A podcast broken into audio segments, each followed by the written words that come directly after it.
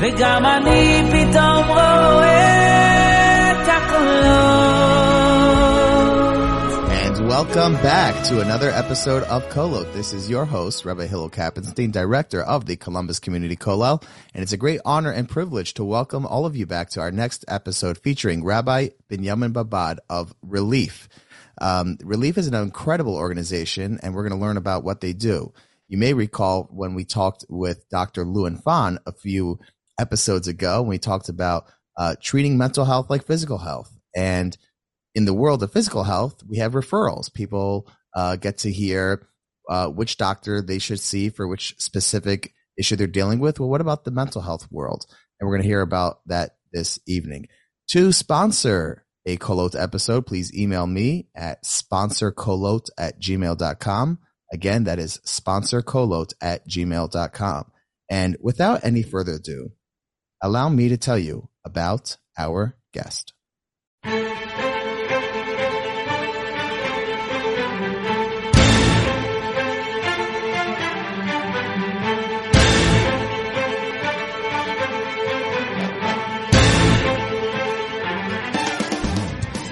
Rabbi Binyomin Babad serves as the director of Relief Resources, and since joining in 2002, has grown the organization to an international multi-service agency with 11 offices globally, specializing in connecting each individual with the mental health professional or service best suited for their needs. Relief Resources is today one of the most prominent mental health organizations in the Jewish community.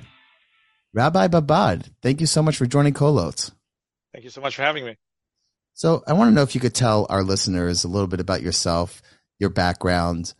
I know you're a rabbi, but you're not a practicing rabbi, right? So tell us a little bit about your background and how you got into the role that you're in today. Okay. So I got here in a very, very interesting way. I used to run PCS for the Agudah. If you're familiar with PCS, PCS is the organization that helps people find jobs. And one of our contacts in finding jobs for people, we would be in contact a lot with accountants, because accountants know when their clients need to hire people. And one of the contacts that we had was a very special person by the name of Sandy Ornstein. Sandy Ornstein is an accountant by trade, and I knew Sandy well when I was working for the Agudah, and I must have placed well over a dozen people through him. And at some point, I had left the Agudah, and Sandy had contacted me a little bit afterwards, telling me about this idea that he had to start an organization to help people with mental health needs. Sandy had also been involved in setting up a medical referral organization. As you mentioned before, you know, people know when it comes to areas of medicine that they need a referral to figure out who the best doctor to go to. And Sandy was very involved in that. But Sandy realized that if you need a referral to find out who the best cardiologist is, where you might ask your brother-in-law for some information about a cardiologist, how much more so do you need a referral agency for mental health, where you don't necessarily want to speak to your brother-in-law about who would be a good psychiatrist or who would be a good therapist.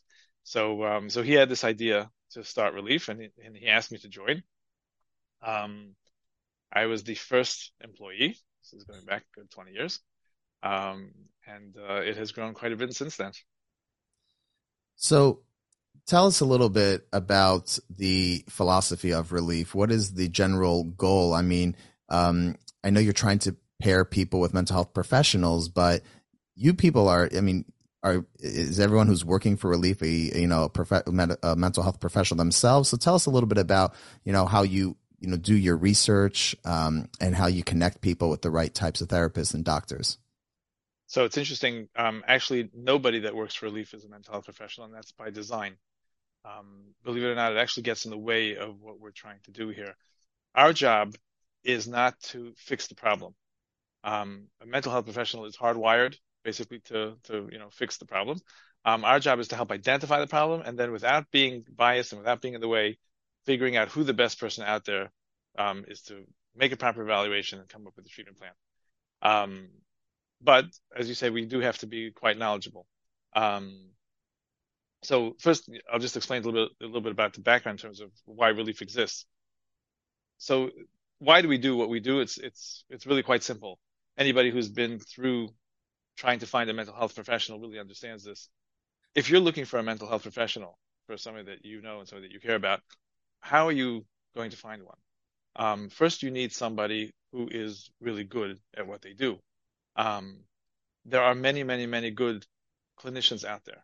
There are also many, many not so good clinicians out there. Mm-hmm. And knowing the difference between who's good and who's not good is not obvious at all. I always joke around that, if somebody's looking for a cardiac surgeon, all you have to do is look at the people he worked on. If they're walking around smiling, then he's a good surgeon. If they are, living on the wrong side of the grass, then he's a bad surgeon, right? In mental health, it's much more nuanced. It's very, very difficult to really figure that out on your own. So number one, like I said, you need somebody who's good. Number two, you need somebody who is trained and has the experience in what you are dealing with. Mental health is similar to medicine in that just like there are specialties and subspecialties in medicine, the same is true with mental health. And a lot of people don't realize that. They think that there's no difference between one psychiatrist and another psychiatrist. There's no difference between one therapist and another therapist. And really nothing could be further from the truth. So you need somebody who has the training and has the background and has the experience to deal with what you're dealing with as opposed to all the other things out there. So, for example, if somebody that you know is dealing with OCD and you're sending them to somebody who is an expert in eating disorders, you're at the wrong address, okay? And again, knowing who's trained in what is not so simple for most people. And then finally, unlike medicine, where it really doesn't matter if you like your doctor, I mean, it's nice to like your doctor, but it's not critically important. So again, if the world's best cardiologist is nuts, who cares? Right? He's the best cardiologist. But in mental health, it's very, very important to like your psychiatrist, and even more important to like your therapist. If you're not gonna click with your therapist, it's not gonna work. So whether it's gender, age, Frumkeit level, background, general style, personal traits, personality traits, all these things play a very, very important role. So again, when you put all this together, for the average person that's out there, that's just a regular person that's not necessarily keyed into the mental health world, how do you find somebody? And so that's basically why Relief exists and why we do what we do, and I think probably why we've become so popular, because really when people are looking for something like this, it's very, very hard to find. Okay, so I want to dive deep on something you mentioned, two parts, that mental health is so broad, so sophisticated, someone could specialize in one area and not specialize in another area. Then you also mentioned that some are just better than others. How do you discern? How do you know where someone's specialty is? I mean, if they're not advertising on their, on their site or their practice or whatever it is, what they specialize in, how do you discern? And B, how do you know when someone's good or not good? I mean, are you getting testimonials from their patients? Walk us through that process. Sure. So when Relief adds a clinician to our database, so it's quite a long process. First, we had to hear about them from some source. And generally that source is either another colleague, another clinician that told us about this person, or very often from a client. One of the reasons Relief works and works well is because we're dealing in very, very high volume. We are speaking to over 3,000 people a month, okay? There's about 1,300 new cases that we deal with every month, and then on top of that, another 1,700 people that we dealt with in the past. So when you speak to that many people, you gather, and everything gets gathered and put into the computer. So you're gathering a lot of information. And for example, one of the things we do is one of the important things we do, which one of the reasons that Relief, how this works, is that not only do we make referrals, but we follow up with people afterwards to find out how they're doing. Now, that of course gives us the data that we need, to be able to help the next person. But it also gives us a lot of sometimes new information because not everybody listens to us, right? And sometimes we'll call somebody and we'll call them up and say, hi, we're just following up with you. We spoke a few weeks ago. We gave you this recommendation. We just want to know if you got in touch with this person, if you went there. And they said, no, I didn't go there. I went to somebody else instead. We say, great. Who'd you go to? How was your experience? And sometimes we find, new people that way. So either, again, like I said, either they'll come to us from a colleague or they'll come to us from a client. And then we get in touch with them and we, set up an interview basically, where we'll go through with them what their training is, what's their experience, what's their interest. Again, somebody could have a very, very specific area that they work with, and some therapists and some psychiatrists more can be more general. But even therapists sometimes can have multiple things that they work with.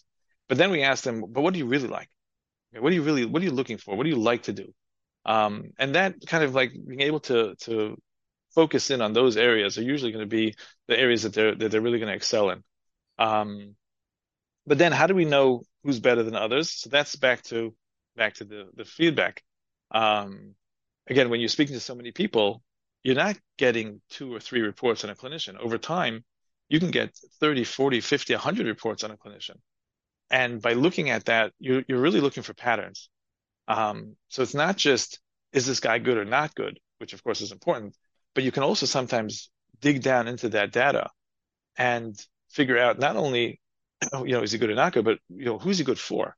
So for example, there was a therapist that we dealt with that worked with OCD, and we found that there were 2 groups. There was one group that did very well with him and one group that didn't do well with him. And we were able to figure out what was that common denominator of the people who did well versus the people who didn't do well. And in that case, for example, the issue was that he was not a motivator, okay? So if the client came in motivated that they wanted to help themselves, he was a very good therapist. If they needed somebody to give them that extra push, that wasn't for him, okay? So yes, he's a very good therapist, but, this little knaich that it needs to be somebody that's self-motivated was making all the difference in the world. So we're able to, over time, I mean, it takes time to do this because, again, you have to have a lot of data to look at. But over time, you can see, A, if the clinician is effective or not, and then B, really figure out what they're really best at. So, how many phone calls would you say that you're getting daily? So phone calls are, just this office alone, which is New York, New Jersey, is about 350 phone calls a day. A day, right? But that, again, not all new cases. Obviously, those are there are multiple calls that happen with a case. For example. There could be a case where you're dealing with the husband, you're dealing with the wife, you can be dealing with a Rav, you can be, speaking to multiple people in one particular case. Mm-hmm. So there could be many calls in one day. But our basic numbers are, we're about 65 to 70 new cases a day. Mm-hmm. We deal with about 225, 250 cases a day. So that's new and old. Mm-hmm. But 250 cases could also be 300 plus, it's more than 300. Phone calls, because again, you can be dealing with the principal, you can deal with the Rav, et cetera, et cetera. So that's just the New York, New Jersey office? That's just New York, New Jersey. Yeah. Oh, no, I'm sorry. The 350 phone calls are just New York, New Jersey, because those are numbers that I see. I don't know the numbers of calls throughout the organization, but the other numbers, let's say, for example, the 1,300 new cases a month, that's throughout the organization. The 3,000 people a month, that's throughout the organization. But it's pretty hefty. The numbers of calls are pretty hefty. Yeah, that's pretty. Sounds intense. Can you tell us? Maybe are there other statistics you think the public should be aware of? So there are a couple of interesting statistics I think that we found along the way. One is that the issues, let's say, between men and women have consistently been basically 50-50. It's not that one group has more problems than the other, although. With children, it's 60-40 male versus female, mm-hmm. okay? Because ADHD and let's say, for example, ASD, autistic spectrum disorders, are found more in boys than in girls. In geriatrics, it's 60-40 female, mm-hmm. okay? Maybe because men get better with age. Well, probably because the women outlive us. Mm-hmm. But in the... when you talk about adults, it's basically 50-50, even split, 49-51, and it's been that way for about the last 20 years. So that's an interesting thing. Other statistic, I don't know, you ask me questions, I'll let you know what you find interesting. Okay, so what are some of the most common, you mentioned OCD a couple of times, but what are some other common mental health disorders, issues, whatever, that people call in about? And tell us a little bit about the process and how you help them. Okay, so first, people are calling about a very, very wide range of issues. In fact, the issues that we deal with, cover so many things that really everybody's dealing with something, mm-hmm. whether in your immediate family or your extended family. And if not, you're just not paying attention. We deal with child behavioral issues. We deal with anxiety. We deal with Sheldon bias issues. Anything basically you're going to be, using a therapist for. And certainly a psychiatrist for is in our bailiwick. So there are a tremendous amount of things. ADHD, which is so prevalent. So there are really a lot of things that are coming up. Trauma, unfortunately, is something that we see quite a bit of. Then there are the biological issues. Let's say, for example, bipolar disorder, right? Which is not as common, but still we get a pretty significant number of bipolar cases. So it's a really wide number of things. It's a wide range of things. Like I said, almost everybody has something going on. So that's also, I think, why we're getting so many phone calls. Yeah, I mean, the statistic that gets thrown around a lot, and Dr. Fahn mentioned this, I referenced him earlier, one out of every five are, struggling with a mental health issue, but it's 5 out of 5 really, because it's either your coworker or your sibling or your relative or your, whatever, or your uncle or your brother-in-law, again, everybody has somebody that they know that it, is touching them, and it's making a difference in their lives. So tell us a little bit about how someone should be supportive when someone else, I know they shouldn't try to be a therapist. They shouldn't be someone who they're not. How can someone be helpful, whether it's a immediate family member, a friend, employee? How do they be helpful? So I think the best thing that somebody can do is really just to encourage the person that you're dealing with to get good help and to stay, in treatment. Good help really makes a tremendous difference. I mean, we've seen such unbelievable success stories where people were really struggling, and because they got the right help, were really able to turn their lives around. I mean, we see this on a daily basis because if we didn't, we wouldn't be able to keep this up. Mm-hmm. So knowing that that's the case and knowing that there's really good help out there makes all the difference in the world. So if you're dealing with somebody that is hesitant and is resisting getting help, whatever you could do to encourage that person to get help, to realize that they can be helped, I think is a very important thing. I think that's the most important thing that can be done. You mentioned success stories. Can you share with us any? So there are so many. Your favorite, your pet peeves. Okay, let's see. So there's one story that sticks out in my head. There was a gentleman that we were dealing with, a Rebbe, who really developed a very, very, very significant depression. Really knocked him out in a very, very big way. And it was a little unusual because generally these things happen in younger ages. He was a little bit older. He was about 40, which is usually the cutoff, for major issues like this. And here he was, terribly depressed. He was not able to go to work. He had a daughter in seminary in Israel who's about to come home, start shidduchim. His kids were saying, why isn't Tati going to work? What's going on? Why isn't he going to shul? Mm-hmm. And the whole family was really just terribly affected. And of course, there was no parnasa because he wasn't working. We had sent him to a very, very good psychiatrist, but it didn't work. And so we ended up sending him, based on what the psychiatrist, recommended, we ended up sending him something called ECT, which is electroconvulsive therapy, also known as shock therapy, which is pretty, not radical, but it's certainly out there, but it's not a first line treatment, but it works very, very well. And for this person, it saved his life. And I look at this story and I say, who did we help here? We didn't just help the individual. We helped his whole family, right? To the point that whenever they made a chasana, his wife would send an invitation and write an invitation, this wedding is in your schus.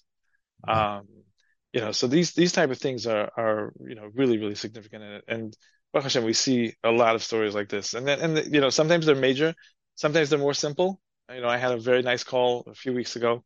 A woman called me up. She said, I called you 3 months ago about my sister-in-law. My sister-in-law was engaged and she was extraordinarily anxious and she was going to break the engagement. And we knew that, the boy was a wonderful boy and the shidduch was a great shidduch. And it's just because she was just very anxious. She was always anxious, and she was about to make a big change in her life, a big decision in her life, which would, be a big problem. And you sent us to a therapist, and she said, I'm just calling you now to let you know we're on the way to the chuppah. She's a happy, excited kala. So that's an easy story, a simple story, but at the same time, that really made a difference. It makes a difference in somebody's life. So, and Baruch Hashem, we have so many stories like that. There was a story recently. I went to a bar mitzvah, and I remember that this couple in their Shana Rishona was really on the brink of divorce. The woman had a very significant OCD, and she had never taken care of it. And I remember her husband put her on the phone, and I remember telling her, I'm going to send you to a psychiatrist, I'm going to send you to a therapist, and you're going to do the work, and you will get better. And, you know, Baruch Hashem, she went, and she got really, she did great. She did, you know, incredibly well. So Baruch Hashem, we have a lot of these stories that keep us going. You talked about a girl that's on her way to a chuppah and is excited. So it sounds like they didn't just survive and, you know, in the fit of anxiety. It sounds like they thrived. They right. Right. You see that a lot of people have a struggle, they get better, and then they're even better off after effect. Absolutely. Absolutely. We see it all the time. And again, you know, when I came to Relief, again, this is 20 years ago, before it was in every magazine, you know, that you pick up, you find a mental health story. This was 20 years ago. Nobody spoke about this stuff. Mm-hmm. And I didn't know anything about mental health. I mean, to be quite honest with you, I didn't even know what OCD stood for when I started with Relief. Uh-huh. I did a lot of reading at the beginning. And, you know, there are a lot of organizations that started because somebody had a specific problem, and they, you know, they came to it as, you know, very passionate. So I can't say that about myself. Like I said, when I came to Relief, I didn't know anything. But I've become very, very passionate because I see what kind of impact this has on people's lives. Wow. And not just on their lives, but so many other people's lives. Right. The lives of their family. And even, I would tell you, even generations, because children are very affected, you know, by their parents' issues. And if their parents take care of you know, what's going on with them, then it helps the whole family. Yeah. So tell us, you know, you were in the field 20 years ago when you entered the field, I mean, approximately. And the field has changed a lot.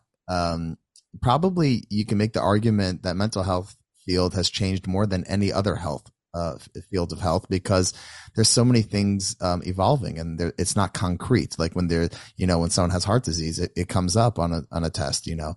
When it comes to mental health, it's a little harder to pinpoint. Can you tell us a little bit of, you know, what has evolved in the last 20 years, some of the things that the public has become more aware of, and where, you know, the public is doing well, and some areas that the public could, you know, do a little better in? So I think the biggest change, I think, over the last 20 years is you know, the awareness and the openness that we have in terms of speaking about these issues and really taking care of these issues. We've definitely seen, I think everybody can see that there's been a tremendous shift in how we look at these issues, how we look at these problems, and, you know, doing something about it. So that, I think, is a very, very positive change in the field. The field itself, you know, I think, you know, there have always, of course, there are new medications that have come out. There are new modalities that have become popular. So there are definitely changes in that way as well. But I think the biggest change is really in the attitude, and people realizing that if there's a problem, let's take care of it. Let's not push it under the rug. Let's go out and reach and get the right help. And what made that change happen? You know, we're pretty, you know, we're amkshe oirif, right? We don't do well when it comes to change. What made that change happen? So that's a really good question. And you know, it's not something that we can take credit for, maybe just a little bit of credit. But I think that once people got this message that there was help out there, and you could do well, I think that did make a difference. You know, I always say that mental health had a really bad reputation for a long time because it wasn't working for people. And I think it wasn't working for people because, again, as I mentioned earlier, if you're doing this on your own, you know, the odds are against you of finding the right help. So, you know, all these people who are not getting the right help and not seeing any progress, that, you know, creates a really bad rap for the whole industry. I think, you know, once this, and all we did was just put a system into place where there was no system. Once there's a way to get to the right help and really see changes, I think that just, you know, the word gets out. You know, it's interesting. As an organization, we haven't really advertised much in the last 15 years, yet we continue to grow at a pretty significant pace. So somebody's talking to somebody, right? The word is getting out there.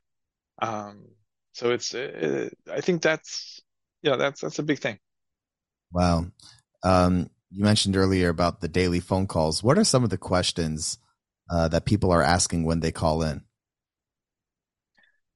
Oh, that's a big one, because the questions can range really from the most simple to the most complicated. Let's hear them all.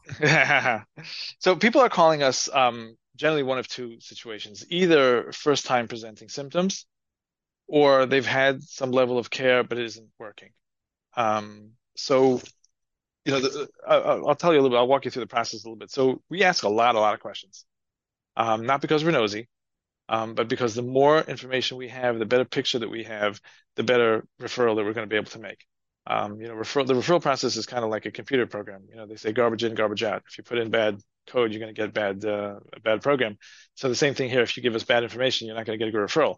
And sometimes it's interesting. You know, sometimes people don't even know what's important to tell us. I mean, again, if this is their first time dealing with a mental health issue, they may not realize what are the important points. And it's our job to try to, you know, to get that out of them and to understand what's going on.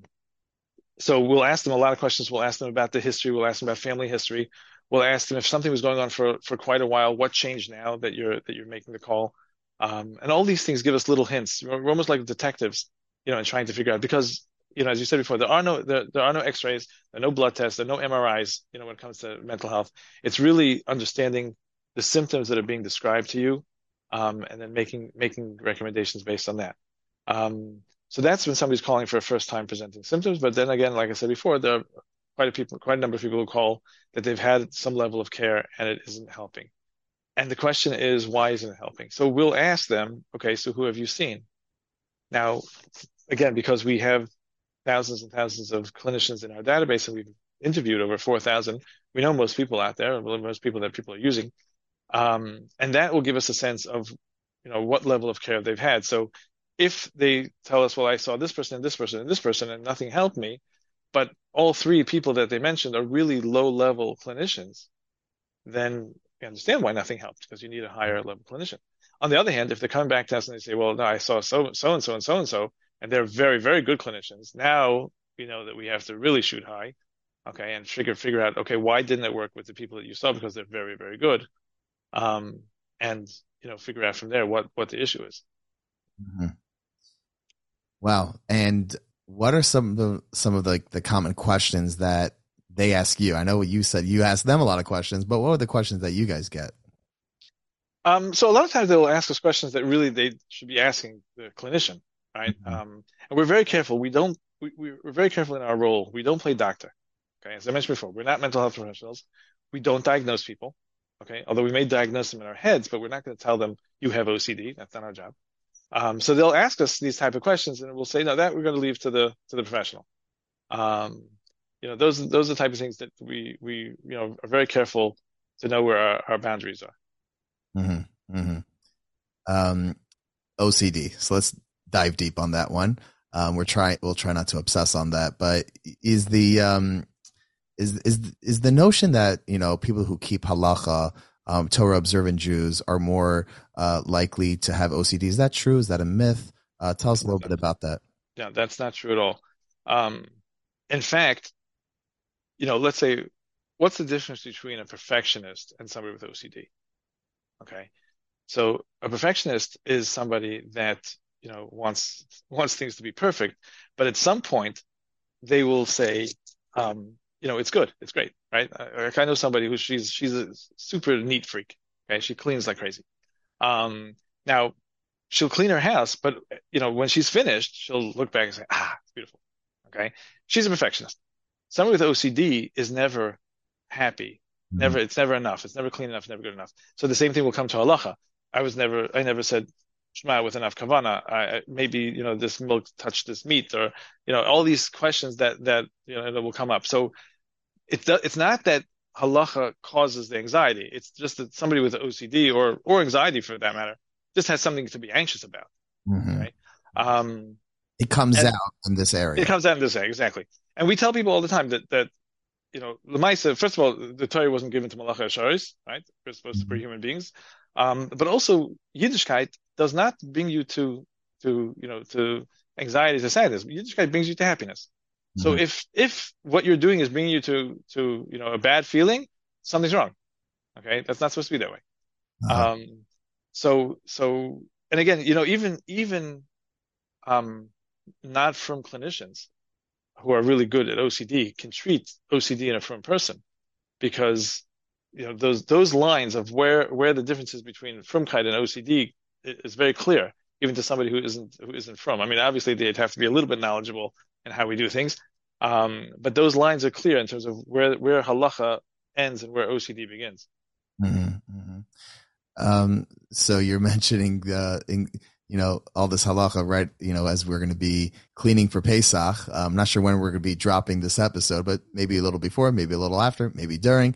What are some of the messages that people need to hear? I know you mentioned about simcha; it should be enjoyable, but people with OCD that's coming out in halacha, tell us a little bit about what they need to do to realize that it's not halacha; it's their anxiety disorder.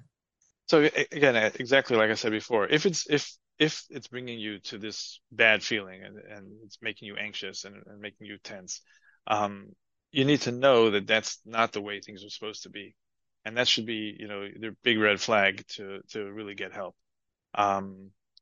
People often ask also, I'll get into this also because this is a very common question: is when is the time to get help? Like, how do you know that? Okay, I really have to do something about this. I have to see a professional. And the answer we give people, it's very simple, especially when it comes to something like anxiety, because it's pretty clear. When it affects your daily functioning, then it's really time to get help. So let's say, for example, a person has a fear of flying, right? But you don't have to fly anywhere. So you can get away with it, right? Mm-hmm. But if your brother's making chasana in Los Angeles and you can't get on a plane to go to that chasana, so now you have a problem. Right, now you have to take care of it.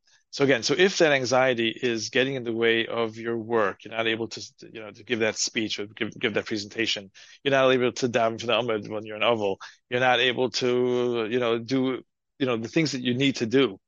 So that's when it's time to really get help. And the same thing, I guess, is when it comes to Pesach or anything like that. If it's really affecting your functioning, then it's time to say, okay, I need help. Mm-hmm.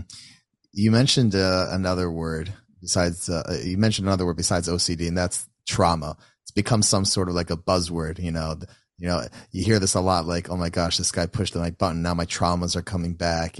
Has the word trauma become some sort of like, weakened, and it's like kind of become light with all of this? So I probably have to be careful what I say here when it comes to this kind of stuff, because there are certain things that become like super popular and maybe too popular, right? So trauma might be one of them, ADHD might be one of them, where we might be over-diagnosing. Okay, addictions also, again, even though addictions is a much, much bigger problem now than it was when we first started 20 years ago, there's no question. But there are certain terms that are thrown out very, very easily.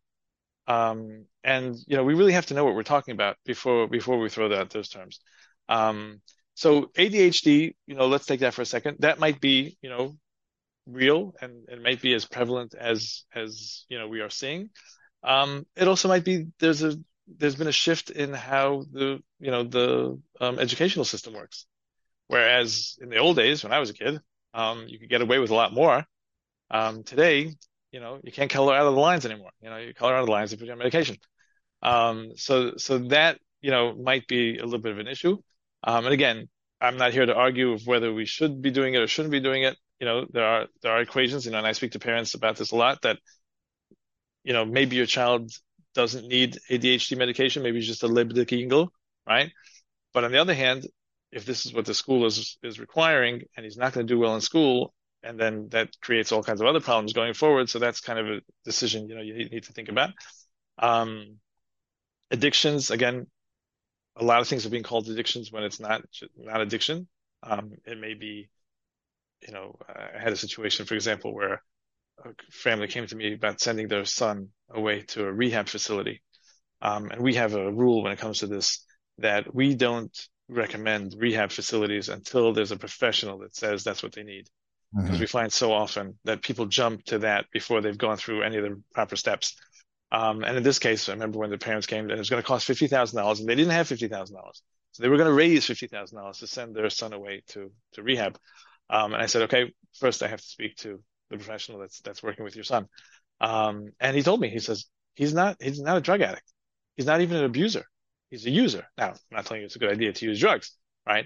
But he doesn't need rehab, right? The parents need a break, which I get. But $50,000 to raise $50,000 to get yourself a break is not the right way to go. So again, addictions are something that's also, it's thrown out, too easily. And again, we really strongly encourage people to work with a professional who is experienced and has the training to make these type of decisions. And then trauma is also, becoming that where everybody's talking about their traumas. So there's big T trauma and there's little T trauma.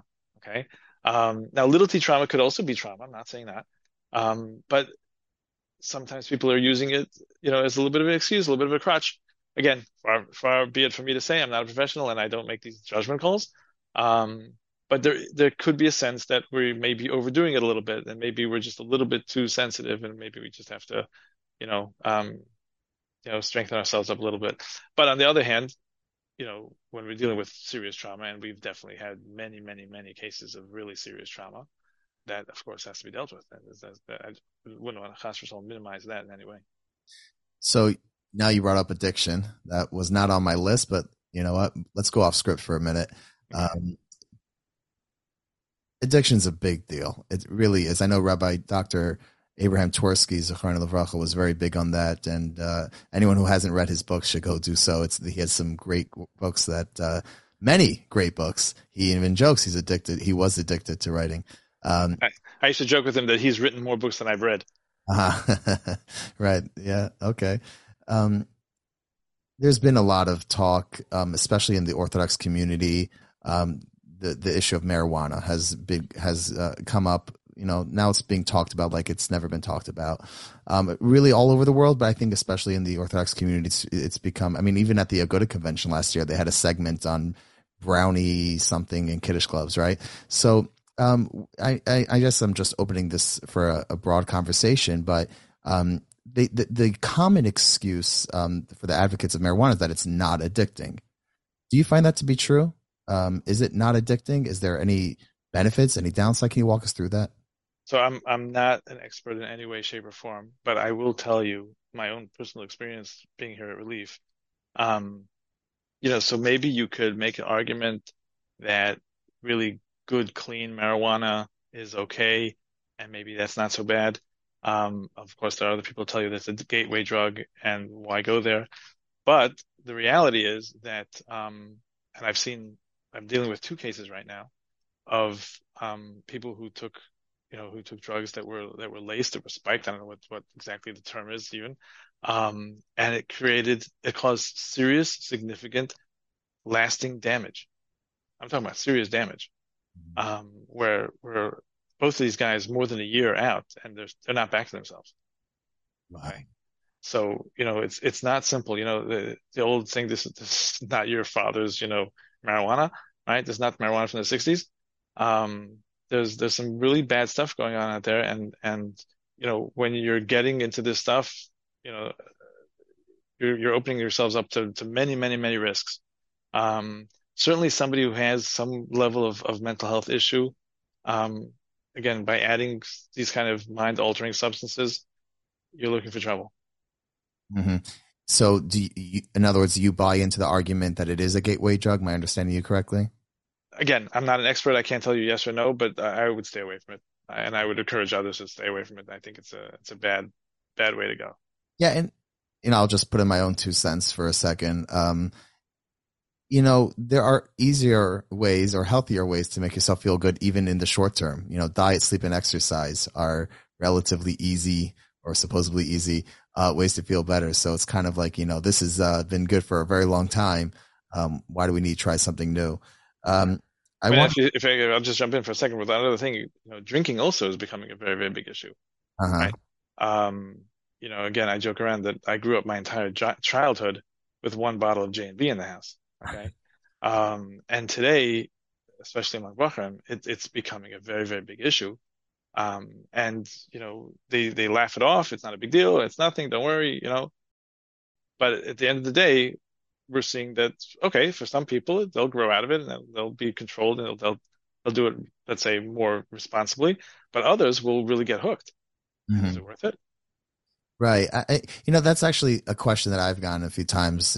What's the difference between marijuana and alcohol? People have always been drinking for years and, you don't hear the same pushback when it comes to marijuana. What would your response to that be? So again, I think one of the big differences, like I said before, with the marijuana, that you don't know, what's in it, so therefore it's not so safe. But I would say stay away from both. Obviously, marijuana is different because I don't think you should do marijuana in moderation either. Whereas drinking in moderation, is a different story. But I think that this notion of drinking heavily and getting drunk and people who do this get drunk a lot. That's not good. There's nothing good about that.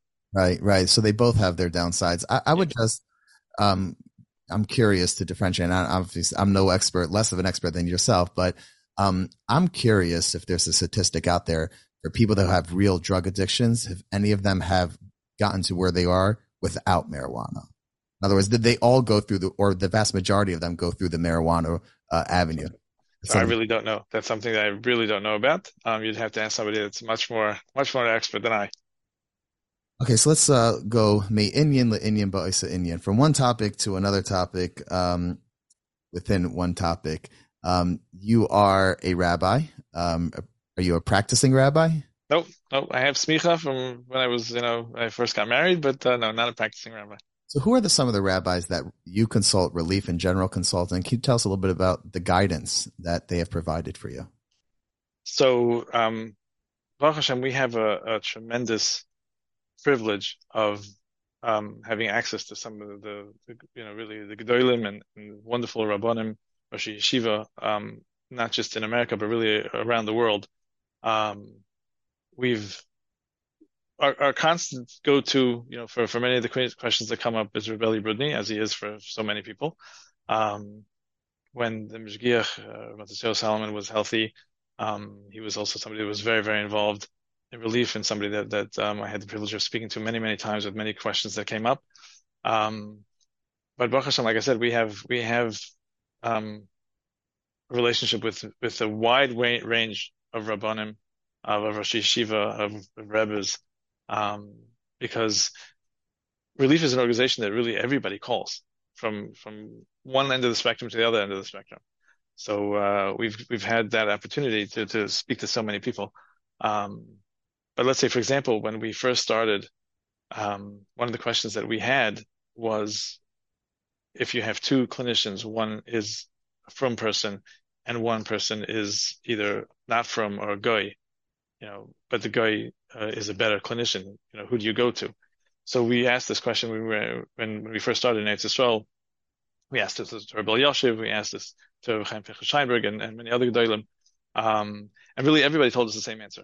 As long as they're not anti-from, which in Eretz Yisrael is more of an issue than in America, then you go to the better doctor. Mm-hmm. Right? You go to the better doctor.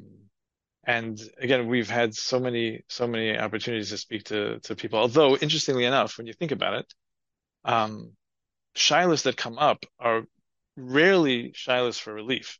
They're mostly going to be the shilas for the person who's calling, right? And in those situations, it's really their das Torah that they need to consult with. Because, again, somebody who's calling from Monroe, right, for example, may not even know who Rav Elya Brudny is, right? So to say that, this is the psak that we got from him, that doesn't mean anything to them.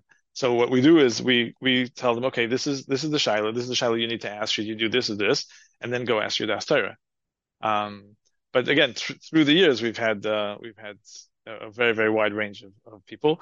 In fact, when people ask us, which rabbanim are behind relief, I can proudly say, which rabbanim do you like? Very good. I like that.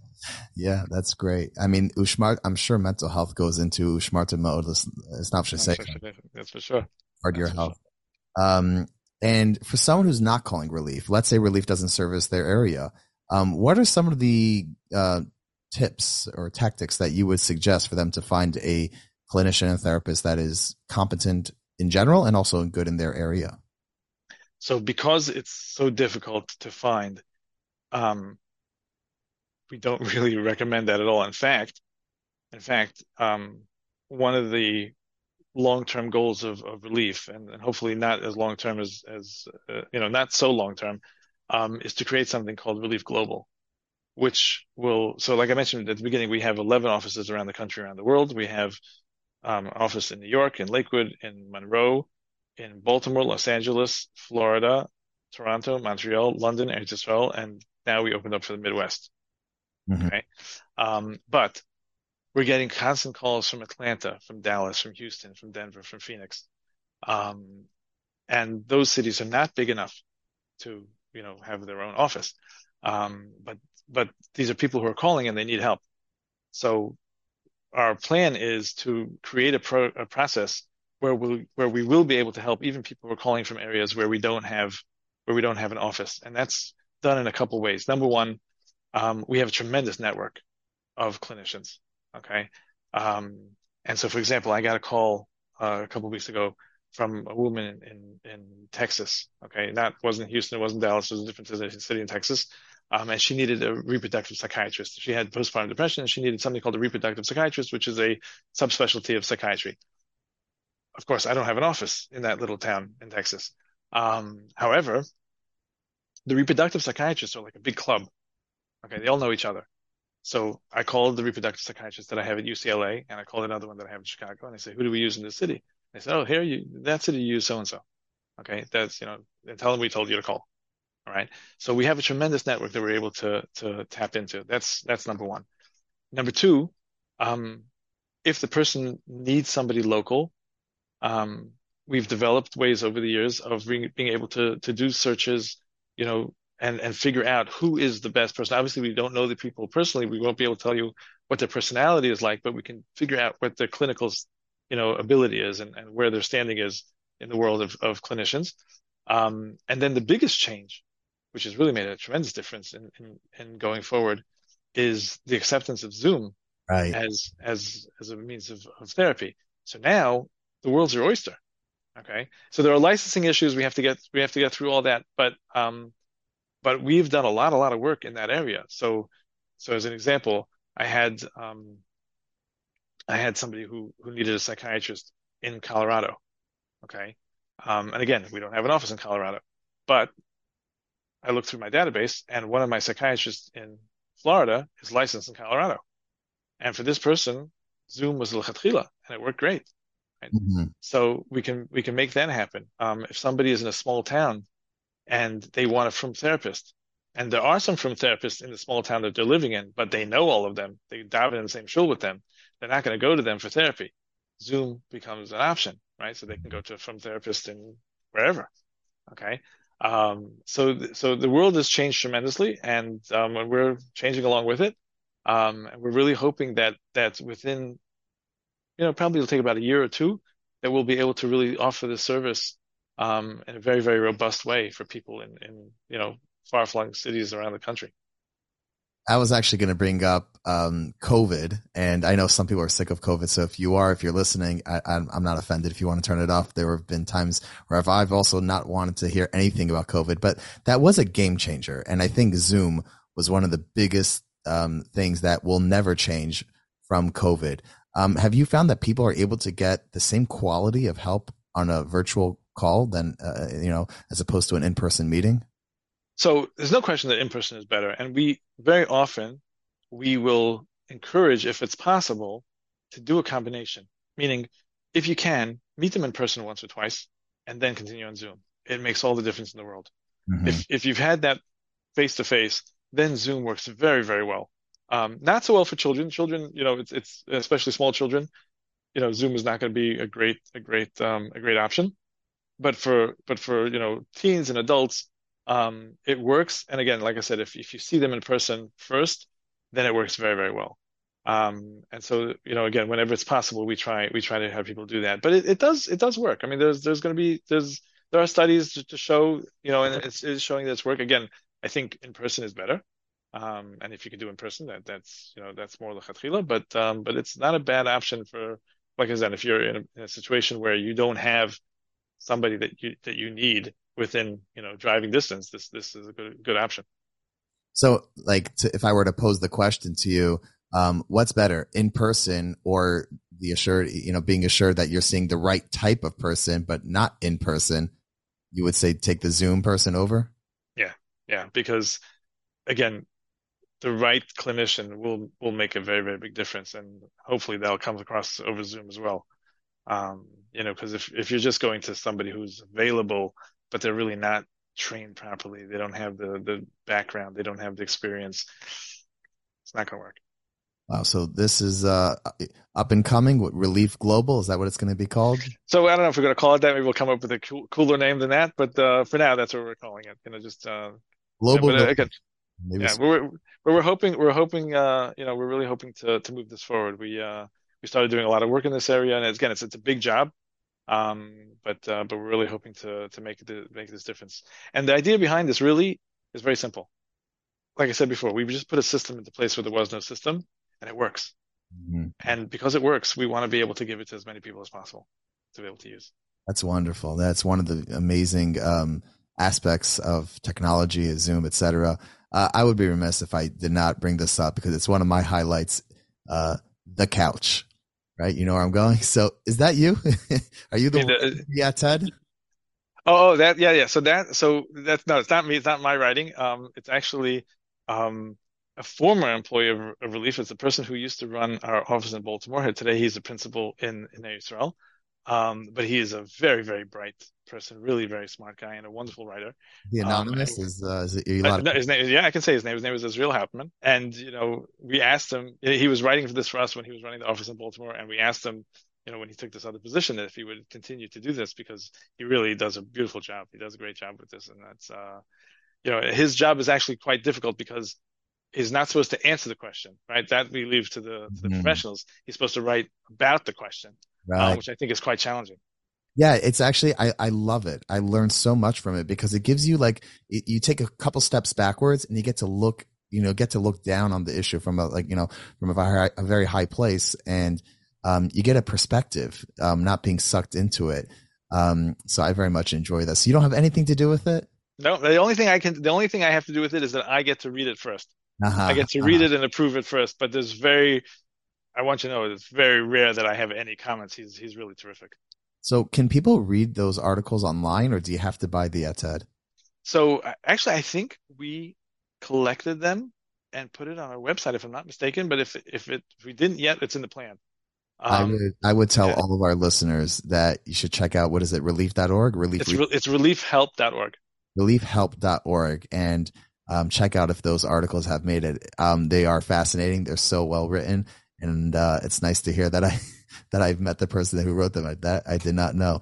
Wow, Rabbi Babad, you've been so generous with your time, and we very much appreciate you coming on Kolot. There's a special bracha we give to people who are people who help the general public with certain emuna that they believe in, helping people and doing it for the right reasons. So we're very grateful that you shared some of your experience and expertise with us, and we wish you much more success in helping people get relief. Thank you very much. And again, thank you very much for having me. And, I encourage anybody that's out there that's listening to this. If you have an issue that you haven't dealt with yet, think about reaching out and getting help. Relief Resources, reliefhelp.org. Yes. Reliefhelp.org. Okay. Thank you so much. All right. Terrific. Thank you. To listen to all Kolot episodes and see upcoming guests, visit kolotpodcast.com. We are also on all podcast players. Type in Kolot on iTunes, Spotify, Google, Stitcher, Podbean, and Amazon. Share with your friends, and please make sure to give us a 5-star review. Kolot is a project of the Columbus Community Kolel, a full-time Jewish learning center in Bexley, staffed with high-caliber Torah scholars. Ever since 1995, boys, girls, men, and women from all backgrounds and affiliations have found many opportunities to connect with Torah and mitzvos at the Kolel. Whether it's a study partner, an engaging lesson, or a program, the Kolel is your one-stop shop for all your Jewish learning. If you want to know how you can benefit from the Kolel, visit thekollel.org. That is thekollel.org. And forever be inspired.